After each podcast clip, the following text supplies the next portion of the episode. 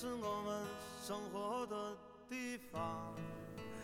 Hello， 听众朋友们大家好，欢迎收听 Island Radio， 我是 Mark。 大家好，我是表姐。今天我们请到的嘉宾呢是表姐的一个同学， 对， 对吧，小学和初中同学，小学初中同学，对，嗯，他从西安来， 对， 对， 对， 对。今天我们的话题呢也是跟表姐和他这位同学的家乡有关，就是我们聊一聊西安啊。下面呢我们欢迎表姐的同学 Sherry 再跟大家打个招呼。 Hello， 大家好，我是 Sherry。 其实就是呃 Sherry 这次来的话，嗯，她也算是来参加一个发布会，对，我觉得你可以说一下你此行的一个目的，然后对对，顺便介绍一下自己。主 要, 主, 主要是来参加苹果母公司的发布会。没有，主要是来散心，然后顺便参加一个发布会，参加一下苹果母公司的发布会。今天我们要说西安，肯定就要聊一聊最近这个抖音上最火的这个喝酒摔碗，摔碗，对，这事儿，这事儿一开始我一直以为是在在成都那种地方，是不是？没想到是在西安的。我刚开始根本就不知道这个东西跟西安有关，嗯、因为我在西安也算是长了小二十年，但是我真的不知道西安西安人民还有这种习惯，吃完饭之后，呃，喝完酒之后摔碗。要不是因为就是那上面配那个音乐、嗯、是一首。呃，代表西安的一个歌，给我们大家介绍一下这个。首先，这个摔碗酒呢，在这个抖音上的这个火爆程度，完全超乎了我们所有人的想象。呃，看了这个摔碗酒的视频之后呢，仿佛感觉自己是一个假的西安人，因为连我都没有去摔过。是吗？我以为只是我。我我觉得这个东西是就很正常嘛，对吧？就是像北京人很多都没去过故宫一样。嗯。对，就是还是。旅游的人对这个更感兴趣一点吧，但是不知道为什么这个东西就火了，然后也不知道点在哪儿。呃，是这样子的，首先这个摔碗酒它本身的起源并不是在西安，嗯、是在陕南。就像刚才 Mark 说，他以为这个东西是四川的，那其实我们的这个陕西就是三秦大地嘛，嗯、分为这个陕北、关中和陕南。陕南部分本身和四川接壤的地方也比较多，所以他们在一些饮食文化上面也是比较接近。不，陕南就是汉中、汉中对商洛、安康这样的地方。嗯、那宝鸡的话是属于就是关中这样子，哎，对。所以就是说，这个摔碗酒的话，其实真正起源并不是在西安本地，嗯、但为什么它突然间就火了？嗯、这个点，说实话我也一直没有太 get 到。嗯、但是总之就是它火了。那有另外一个原因就是说，呃。抖音是有这个传播传播效应的啊，那么有一个更大的原因是因为今年的这个四月份，西安市政府和抖音签订了一个合作协议，所以就是说可能抖音上，呃，我们本身西安当地无论是景区也好，还是某一些 shopping mall 也好，都会去跟抖音就是做一个这个互动的。呃，就是比如说你拍一个小时抖音小视频，对对对，是这样子。就比如你拍一个抖音小视频，可能店家商家会给你一个什么优惠啊，什么之类的。所以就是等于是在双方合作的基础之上，然后再加上现在的的确确年轻人可能对抖音的关注更多一点，然后就呃多方面的因素促成了现在这样的一个情况，就大家可能在抖音上了解到了这个。传播迅猛的这个摔碗酒，但是其实对于我们从小在那边长大的，其实这个并不算是一个代表西安的一个东西。对对对对，其实我觉得应该让山月主要介绍一下什么什么才是真正的西安文化。那你们两位觉得就是真正代表西安的是？嗯，我觉得代表西安的有两个，一个就是饮食文化，嗯，对，另外一个就是那些著名的景点儿。嗯、然后呢，对于我来说呢，就是真的就是因为吃嘛。就是民以食为天，就这种，然后肯定是排在第一位的。嗯、但是很多人就是去西安，包括我周围的朋友，然后问我说去西安，然后去哪儿吃啊？他们说哎，看攻略什么的，都说去那个回民街。嗯、对。但是其实对于很多游客来讲，就回民街的主街，其实真的、嗯、说糙一点就是坑游客的。嗯、然后像我们去一般都不会去那儿。然后，但是其实这个我不是专家，山月才是专家。就因为我每次回家的时候都是他带我去吃的，所以让他就是好好介绍一下。呃，对于回民街来说，可能对外地人来讲是名声非常大的。那也的的确确是因为这些年这个网络的互联网的这个发展之后，大家可能可以通过互联网的方式获取到更多的所谓的网红店的这些美食信息。嗯、那其实在更早一些时候，互联网还没有现在这么发达的时候，其实回民街的吃的还是很不错的。但是也是鉴于这个互联网发展了发达了之后，导致了就是嗯比较坑爹的商人越来越多了，然后大家都知道这条街来的游客多了，然后就会纷纷选择在这条街上开店，然后导致这条街呃这条街的这个可能租金也上涨什么之类的，然后反而一些就是做的好吃的人可能就不会选择把这个店开在这个回民街的正街上。那对于我们当地人来说，就是 local 来说，这个这条所谓的正街其实就是我们西安人本地人说的北院门，嗯、啊，是北院门这样的一个地方。那饮食对于西安来说的话，是最大的一个亮点之一，就是除了我们的这个文化、呃历史的这个名胜古迹之外的，那么西安曾经是要排在这个全球的这个十大的这个小吃城市里面之一的。啊，虽然排名不是很前，但是它是经过呃前全球的前十的。呃，亚洲是排过第二名的。为什么西安会有这样的一个呃饮食的名片？首先有一个更大的原因，是因为西安这个地方它不仅仅是有汉族人，它还有相当一部分的这个穆斯林的回民。嗯、那么因为汉族和回民两个民族的这种融合，所以导致了西安这个地方的饮食文化它是非常有特色的。因为其实全球穆斯林是非常多的，对啊，那对于包括犹太人他们也是不吃猪肉的，那穆斯林本身也是不吃猪肉，嗯、所以这个文化跟全球的这个文化也是有相通的点的。所以在西安去选择这个美食的时候，我们会发现，哎，有的是清真餐，有的是我们所说的这个汉餐，就是我们汉 族,、呃、汉族人吃的东西。而且就是还有一个特点，就是你在清真的小吃里能找到的吃的，在汉族里是能够找到相对应的。就像呃表姐刚才问我说，那个可能有很多人游客搞不清楚西安的这个泡馍是泡馍，大家好理解啊，知道是羊肉泡馍。那小炒是什么？可能就以为是四川的这种炒菜米饭了。嗯、其实这个小炒只是大家的一种简称，湖南那种小碗的啊，或者是蒸碗那种类似的啊。那它这个小炒其实是我们的一种简称，嗯、它全称是叫小炒泡馍。嗯、大家只是懒不愿意说四个字儿，对，没说后面那俩字儿，所以大家乍一听小炒就以为可能是跟米饭、炒菜之类相关的饮食，其实它就是。跟泡馍区别是什么？就是说白了，泡馍它是三鲜的，嗯、小炒泡馍它是里面放了辣椒的，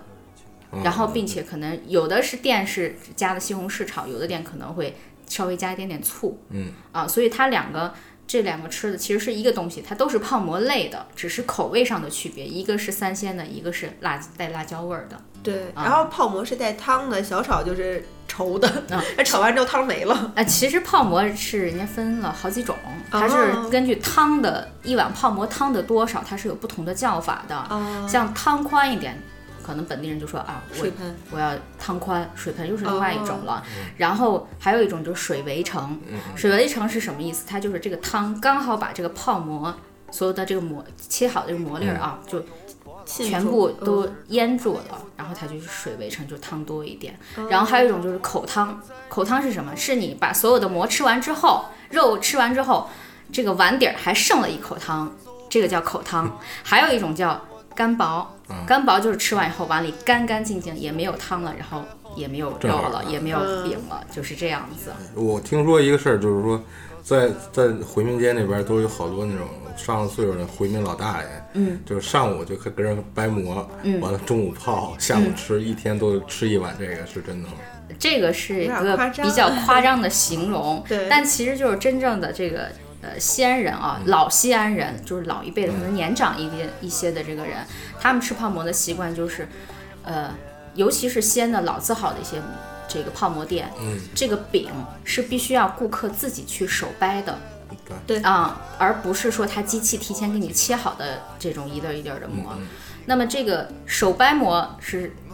就是为什么会有这样的一个传闻出来，就是因为大家其实就是什么边聊天边包边掰这个馍，嗯、所以就是可能因为一掰馍一聊天，这个时间会对时间就耗得比较长了，就感觉好像哦一天时间过去了，从早上一直掰到掰到下午才吃晚饭，就是啊，所以就是可能是因为这个缘故，可能有这样的一个就是比较夸张一点的形容传闻出来。其实这个就是夸张的说法，但是是、嗯、是有这习惯的，对吧？对对对，是有这边边聊天，对他本来就是边聊天边掰馍，而且很多人就没有耐心，嗯、可能掰的馍就很大、嗯，其实大的煮出来的就是不好吃，然后不入味也不烂。嗯、就是你真的要是很仔细，然后把这个馍掰的很细，然后这样煮出来才更好吃。嗯，掰馍的话就是也有一种讲究，就是嗯、呃，因为它是一个小饼嘛，嗯、一般就是一分二，嗯，再二分四。二分四了以后你大家可以想象一下，虽然我们不是一个视频类节目，但是大家自己可以脑补一下，对吧？就是一个饼，你把它切了两刀，然后你把四分之一取出来，取出来以后这等于是一个饼的一角，嗯，然后你这个一角你再从中间再把它撕开，然后再去掰，那掰成多大大小呢？一般可能大家都听过的就是掰成黄豆粒儿大小。那这样子煮出来的馍，首先它的如果说就是你呃，都是在一些老店吃的这个馍啊，它煮出来是一定不会是馍渣渣，它不会成渣渣的，不会是碎的，一定都是一颗一颗的，而且这样煮出来的馍还很有嚼劲儿，你会感觉到啊、呃、咬馍的这个嚼劲儿，呃，同时它也很入味儿，就会很好吃。但如果你要是掰得特别大，那可能厨师也师傅也不会特别的用心给你做这一碗泡馍，你混了他也跟着混是吧？对，因为。你掰太大了，确实它本身也不好入味了，师傅也就没有那个耐心、那个热情。这个是我自己脑补的，我猜测的，大家不要对那个西安的泡馍师傅有什么误解。而且就是我上这次过年回家的时候，跟 Sherry 去那个呃洒金桥，对，洒金桥那边去吃那家泡馍老字号，嗯、然后他。他还会关，就是关注是哪个师傅煮的这碗馍，然后他会专门就是觉得好像快排到我们的时候，因为那家人非常多，我们都是半夜，就是呃快马上十晚上十点半去的，对，然后都要排很久，然后没有位置，然后呢。他会觉得快到我们的时候，他会到楼下看着，然后快到到的时候，然后他就会说，他会特意把我们的碗推到那个老师傅的那那边，然后让老师傅去煮这碗馍。那我觉得这个东西可能是不是对于西安人来说很重要啊？这个对，是一个就是很重要的一个，就是我刚才听的就是。掰馍呀、啊、什么的，其实都挺有仪式感、嗯、挺有画面感的这种，对对吧？对，是是的，这这个对于一个西安人来说，就是生活当中的一部分。对对，而且早期的这个是我听别人给我讲的啊，就是更老、嗯、更长、嗯、年长一点的老西安人给我讲，就是说，嗯、呃，其实更早是更早一些时候的西安人吃泡馍，他是早上起来吃的，嗯，因为那个时候还可能还是这个农耕，就是务农的时候，对，大家早上起来起很早。然后要吃一份就是非常顶饱的饭，嗯嗯，因为你要去地里干活，要种地，然后你要体力劳动消耗很大的情况下，那你就得吃很饱才可以。嗯、你去早上起来想吃一碗泡馍，然后你就下地里去干活，然后到可能下午四五点钟、三四点钟才回家，然后才吃晚餐，因为一天只吃两餐嘛。所以就是说，泡馍可能早一些时候的时候，它就是一个早餐。那可能现代人生活之后，包括。时代的这种发展，就早晨吃泡馍的就很少了。对，因为生活节奏也快了嘛。对，对是的，是的。起来刷牙洗脸就该上班了，没时间去掰。对，而且早上吃一碗真的太恐怖了，一天因为真的非常顶饱。一般像我们女生去吃的话，都可能两个女生或者三个女生就分一碗泡馍去吃，因为它里面除了馍，它有肉，肉对，然后它是用牛油牛油去做的，然后就是相对来说可能就是真的非常顶饱，饱腹感非常强。对，对因为它这个面泡还会发。对对对、嗯，但是泡馍的那个饼不是那种熟的饼，它应该是它是死面饼，对，它是死面饼，所以反而它的这个饱腹感还要更强一些。对，那个就是我们在北京都能看到西安的这个另外的一些美食，就是最、嗯、最有名的是肉夹馍，嗯，对吧？对，我一直不理解，就是他们写叫腊汁白吉馍，嗯，呃，这这个腊汁是是它是这样，这个其实是叫腊汁肉，嗯嗯，是腊汁肉。其实腊汁肉就是卤肉，就是卤肉啊、嗯，就是卤肉。对于我们西安人来讲，它就是卤肉。那这个肉夹馍的话，它是一个汉餐，嗯啊、嗯嗯，它不是一个清真餐。清真餐的话也有夹馍，但是它是腊牛羊肉夹馍。啊，那、啊、那其实这个就是对于你们来说，这个辣跟那个四川湖南的那种辣，不是那个辣，它是它是月字旁的，对，两个月字旁一个西的。对啊，对，四川湖南腊肉那个辣也是月字旁的。哦，你是说这种是吗？那不是，它那个是风干肉，对，他们是风干肉之类的。完了，你们这个是。酱肉，对酱肉，它所以它叫腊汁肉嘛，啊、是带汁儿的。因为我、嗯、我我上学时候第一次吃，我还以为是腊肉做的啊、嗯，它是其实它就是卤肉，嗯、对啊。嗯像说到这个肉夹馍的话，那我我们可能感触更深、嗯嗯、呃，因为我之前也来过很多次北京了，在北京吃到过的肉夹馍里面可能是加青椒的，嗯对、呃、对、呃、对很奇怪，呃这个就是我第一次吃到这个肉夹馍加青椒就是在北京，然后但是这算异端吗？对于我们西安人来说，这这是一个很诡异的事情。就是西安的那个肉，就馍可以加加一切，馍加一切。对，就在我们上学的时候，真的是呃馍加凉皮儿，对，然后呢那个呃馍馍加那个菜，还有那个豆香干、香干的那个香干一类的，还有加鸭蛋，鸭蛋，后来还有这个土豆片夹饼。对，还还有这次我回去吃的，然后也是在抖音上非常火的那个鸭蛋黄的那个、嗯、那家、呃、那家金家哦对金家那个菜、嗯、菜蛋夹馍，对对，然后就真的是加一切，但是从来没有吃过加青椒的肉夹馍，所以当时我在北京吃的时候也表示说，嗯，加青椒什么鬼？其实就是在外地吃，好多东西都是变种了，或者呃，这个可能它是就是每个地区的人的这个饮食习惯口味不一样，所以它可能会。稍微改良一点儿。那对于西安当地来讲，你去吃肉夹馍只会加纯肉，不会加任何其他的东西，区别只是在你是加肥瘦呢还 是, 还是纯瘦啊？那其实 其, 其实就是你们吃的话就不会往里再加别的东西，不会，就是纯肉，毕竟我们都是食肉动物。对对对啊！但是西安肉夹馍其实它分为两种，像刚才 Mark 说的那个白鸡馍、嗯、但其实还有另外一种，像那种白吉馍 就, 就是白面馍，白吉馍它就是拿一、嗯、一小块这个面，然后直接把它摊成了一个，就是烤成了一个饼、嗯。还有一种，这个表姐说的，它是这个呃老潼关肉夹馍，它那个肉夹馍的特点是什么？它有点类似于像，就是呃你你咬下去的口感，它是一丝儿一丝儿的，就有点像脆那种，口感非常的薄，很脆的那一种，就像什么那种手抓饼那种感觉。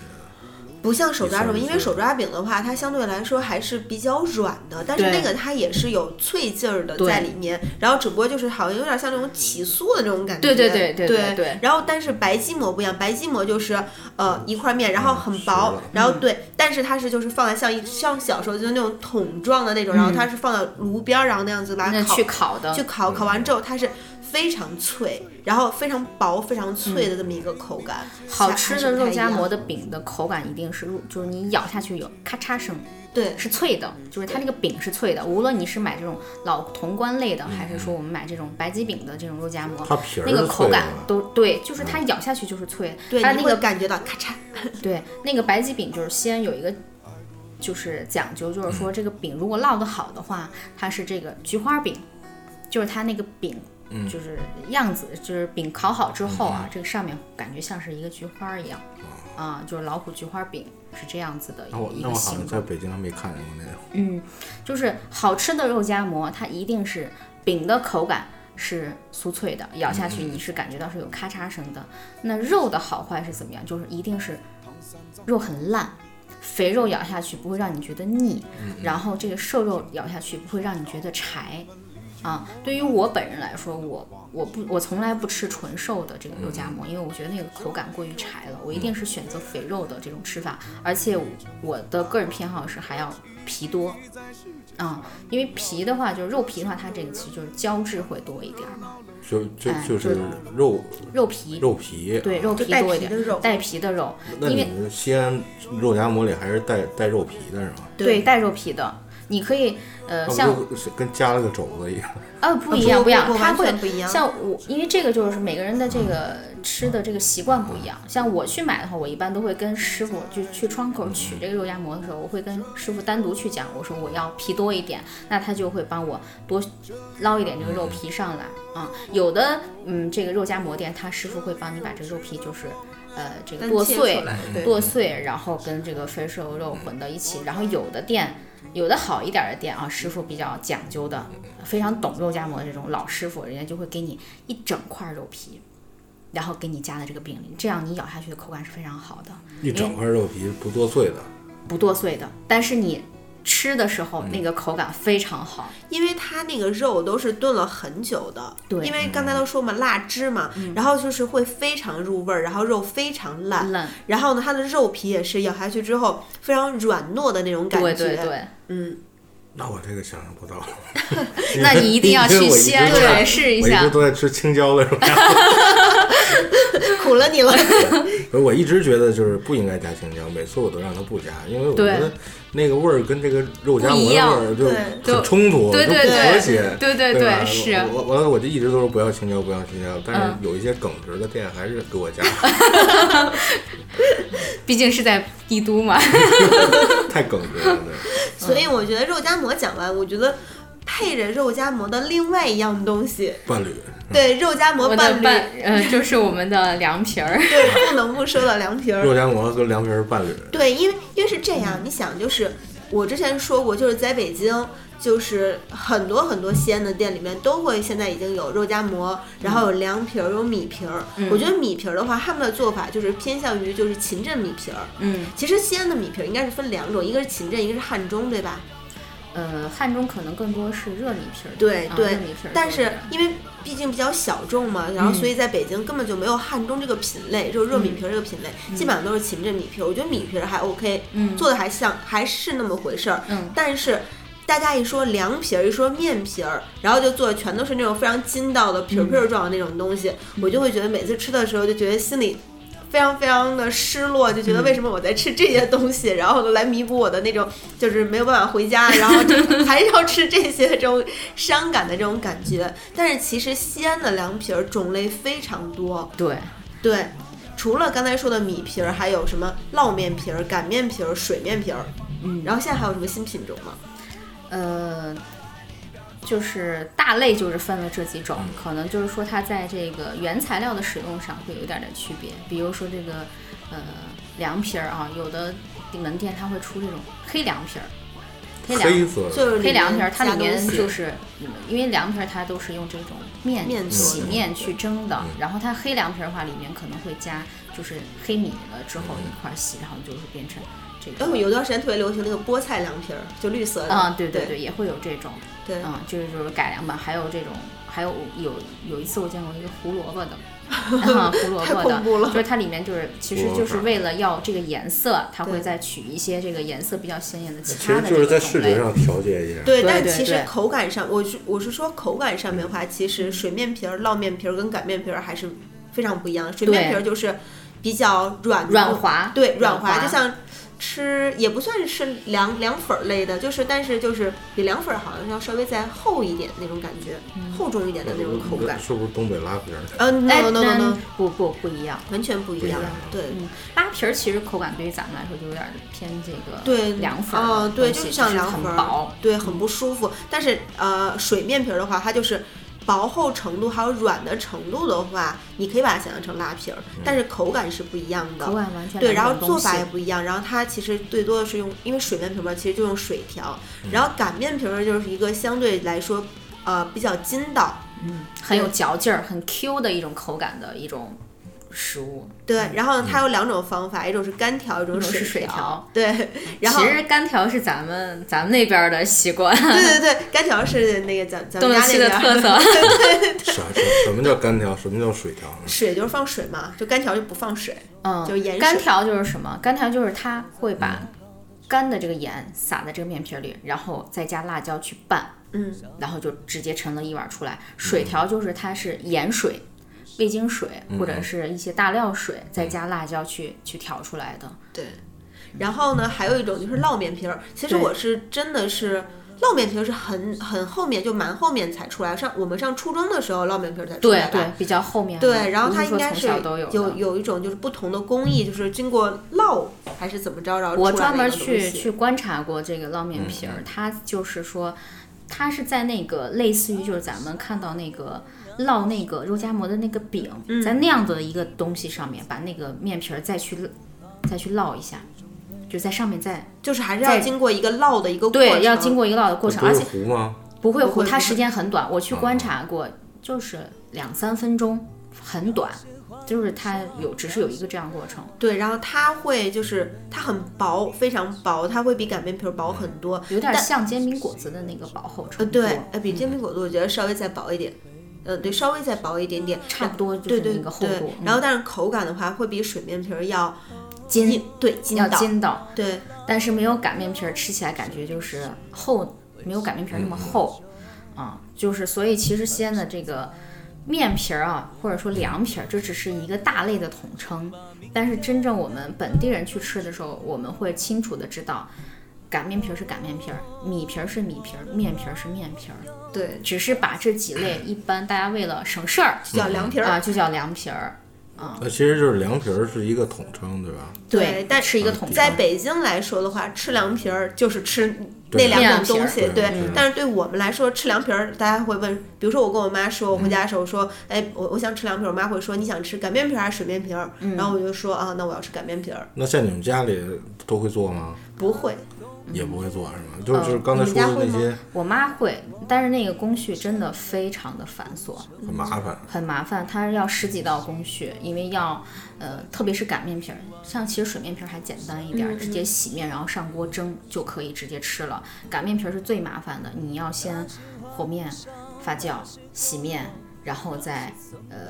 洗面的这个面洗出来的这个面汤再上锅里再再炒，把它炒，把这个面再炒熟。嗯，它不是汤状的嘛，你在热锅里面去炒，它会成为这个团子状。嗯，有点像那个东北的那种打糕一样，你知道吧？哦，对。然后它就成了一个面团状，然后在那里面再炒，把这个面炒熟，炒熟了以后再取下来，取下来它、就是、做成剂子，再擀成一张一张的。那它其实就是面筋嘛。对吧？那是最后的，面筋是洗完的了，洗完的是洗完的，最后剩的那一点是面筋，是它洗面筋的那个面汤那个水，嗯嗯、它要在锅里炒熟，炒熟以后才要擀，擀完以后还要再上锅蒸，所以那个工序特别的麻烦。就像我妈一直是会，但是我们不会。就是自己经常 做, 经常做因为真的太麻烦了，不如你直接去买现成的。对，而且包括现在我听说就是很多呃专门卖卖擀面皮的这些店，卖凉皮这些店、嗯、它擀面皮它都不是自己做的，它都是去机械化了。对对，就是买现成的，买现成的了，因为真的那个工序太繁琐了，而且手工做的这个面皮的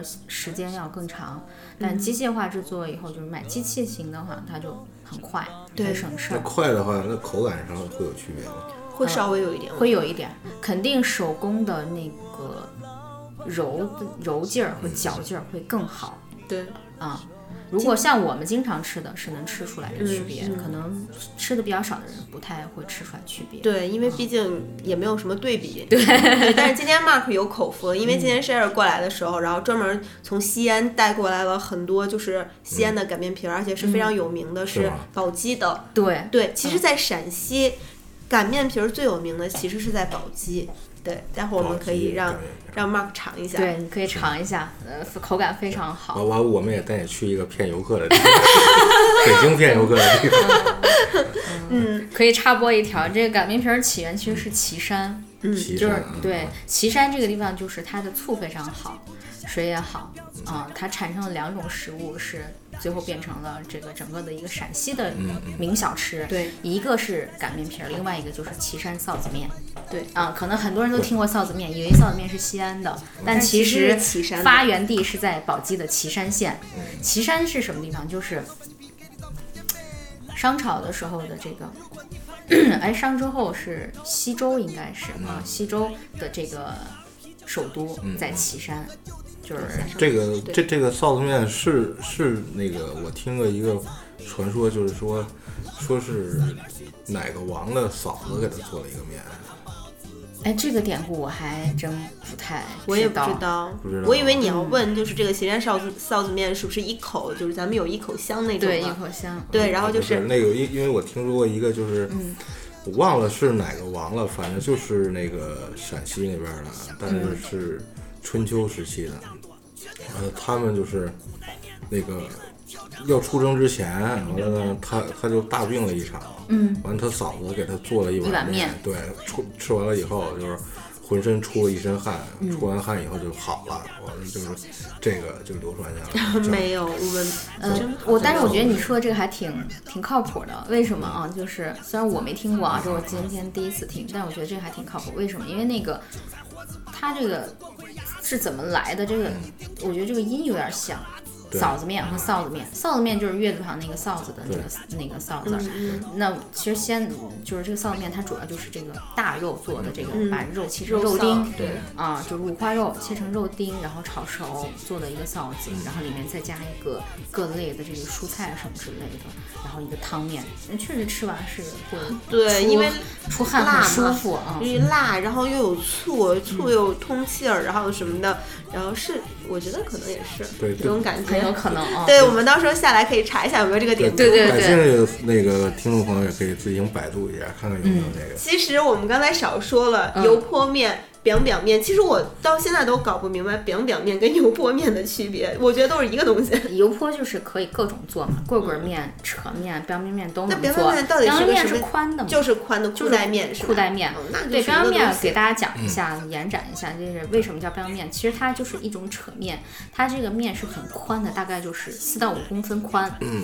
然后是因为它在这个砧板上会发摔的时候会发出这个 biang biang 的声音、嗯、所以叫了 biang biang 面，而且那个字儿也是独创的， 对, 对，然后还有一个口诀，对，有一个口诀，但是我没有记住，那那我就更记不住了，嗯，那个 biang 字就是看了也不会记，哎，反正大概是那意思、啊、就那意思吧，特别的长。我觉得还可以重点讲一下胡辣汤，因为我每次就是被朋友问的时候，他们都说，哎，那个西安是不是有？呃，就是我都说西安有胡辣汤，然后很有名。嗯、他们都说胡辣汤不是都应该是河南的吗？嗯。然后我觉得这个应该让谁重点讲一下。嗯嗯，胡辣汤可能大家大部分人知道，可能是河南那个逍遥镇的这个胡辣汤。对，对，我也觉得是河南。哎，对，呃，西安其实也有胡辣汤，那叫法是一样，但是它的这个。里面的料是完全不一样的。河南那个胡辣汤其实西安也有挺多店的，这个我们都是管它叫肉丁胡辣汤。嗯，那我们西安自己的胡辣汤其实它是用牛肉丸做的，牛肉丸是吗？对，牛肉丸做的，它是用牛肉做的，然后里面会加各种蔬菜进去，然后最后会勾一个芡这样子。啊、嗯，然后那这还挺特别的。对对，它那个就是因为做的好吃的胡辣汤。牛肉丸是非常 Q 弹的，很有嚼劲儿的。然后一般这胡辣汤我们可能吃早餐多一点，因为它那个是汤汤状的，所以就吃起来会比较润口。呃，然后喝下去以后也比较舒服，就适合早上吃，就不像前面讲的泡馍那么恐怖了。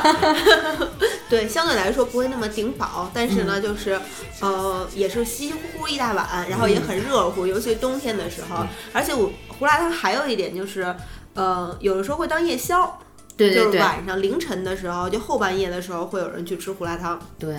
呃，后半夜吃胡辣汤也是因为一个就是它口感也比较好吃，嗯、另外一个就是它不会让你觉得不好消化。然后就是因为你可能晚晚上加班了呀，或者是玩的比较晚了，然后但是恰好又有点饿的时候，哎，吃一个宵夜的这个胡辣汤也是非常不错的一个选择。那说到这么多好吃的什么的，就是现在有一个问题，就是能不能教教我们这帮外地的朋友，嗯，怎么样去西安就是吃得好。嗯，不能让人看出来像第一次吃山炮是吧？怎么样看出来，让让让人觉得是经常吃，在线等挺急的，对不对？其实真正做的、嗯、有没有什么那、嗯、那种那种行话呀、黑话呀、内部的这种语言啊？就行话、嗯、黑话吧。如果就是跟就算你会说 跟, 跟当地的师傅一说完，他就我觉得就是就算你会说、嗯，但是你不是用陕西话说出来的也没用。对，但是你只是懂而已、啊，就是可能会普及一下，啊、让你懂一下，然后知道怎么吃。那至少就觉得你别蒙我了，对对对对对。我虽然外地来的，但我经常吃这个。嗯、对、嗯，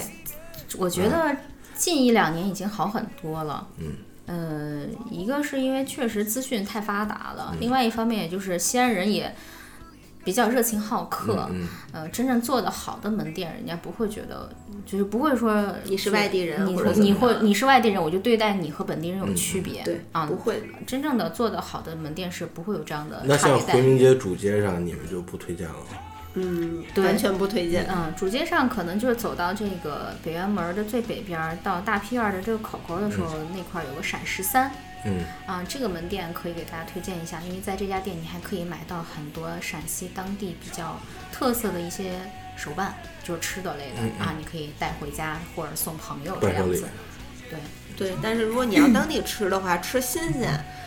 我觉得还是算了。但是我觉得就是在我上学那会儿，嗯、主街上就是有一家叫红红红红酸菜炒米，嗯、那家真的很好。但是现在我已经不去了，因为就是还有吗？有还在，就是几年前我就吃过一次，真的不好吃了。对，因为真的是游客太多，游客太多了，我觉得品质就会下降。那那能不能推荐一下好的地方呢？嗯，好的地方啊，呃，我强烈主推的一个地方就是洒金桥。洒金桥，哎，洒金桥，洒水的洒，啊，这个金色的金啊，桥就是这个桥，立交桥的桥，哎，立交桥的桥，就洒金桥这个地方。那这条街上呢，就是说吃的非常多，而且每一家都是不会说让你觉得让你太是觉得好像这个东这个东西让你觉得、嗯、完全不好吃，这种还是比较少。这条街上的网红店也多。比如说这个刘信小炒泡馍、嗯嗯、啊，当然这一家就是泡馍小炒都能点啊，就刚才前面节目一开始有介绍，就是小炒泡馍、嗯、就是带辣椒味儿口口味的，然后马二酸汤水饺、嗯、李唯一的胡辣汤，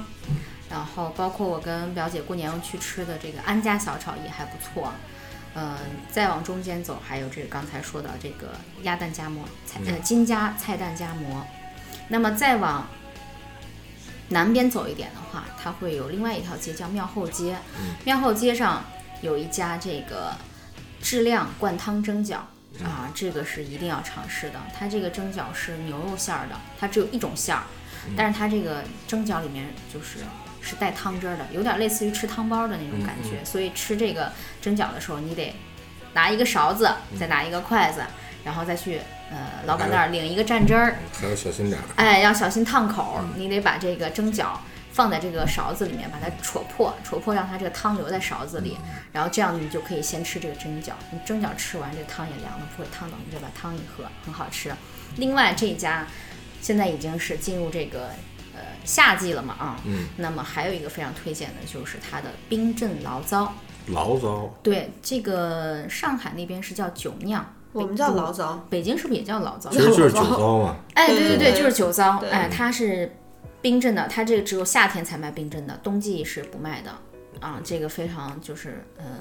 就是爽口，爽口，对，解腻，解腻，好喝。然后他们家还有一个这个八宝粥，八宝粥的这个确确实实是料是非常扎实的，一定是八种料，这个是绝对没问题，就是山楂呀、花生呀、瓜子仁呀什么的，全部都有。啊，红枣等等，啊，料用料非常扎实，而且也不贵啊、嗯。这家店我是一定强力推荐的，而且这家它最早的时候，它也是在洒金桥上，嗯、但是后来因为呃店太小了，然后大家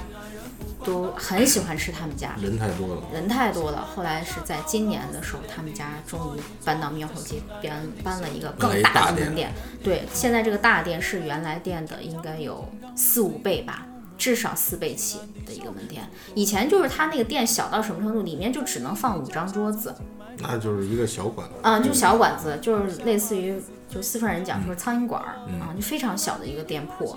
但是就是东西做得非常好，每一个品种只要是他们家卖的都不会差，而且我我吃他们家已经很多年了，无论是他小店的时候还是大店的时候，他品控一直也做得非常好。因为我们知道中餐其实最难做到的一个就是品控，对，特别是你换了厨师，那个就更难去把握这个东西。但唯有这家店，我不知道这家店有没有换过厨师，但是确确实实是我吃了这么多年，人家这个口味是没有变过，无论是从这个蒸饺还是什么。啦啦啦啦啦啦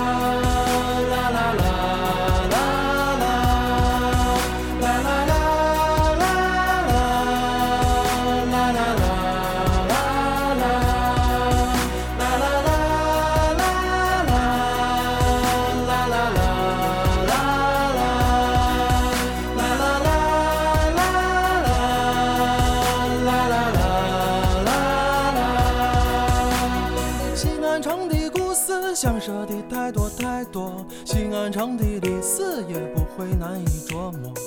看夕阳西下，就坐在护城河，怀里再抱上一本贾平凹的小说。西安人的城墙下是西安人的火车，西安人不管到哪儿都不能不吃泡馍。西安大厦高楼四连的一座一座，在西安人的心中这是西安人的歌，这是西安人的歌。西安人的城墙下是西安人的火车，西安人不管到哪儿都不能不吃泡馍。西安大厦高楼四连的一座一座，在西安人的心中这是西安人的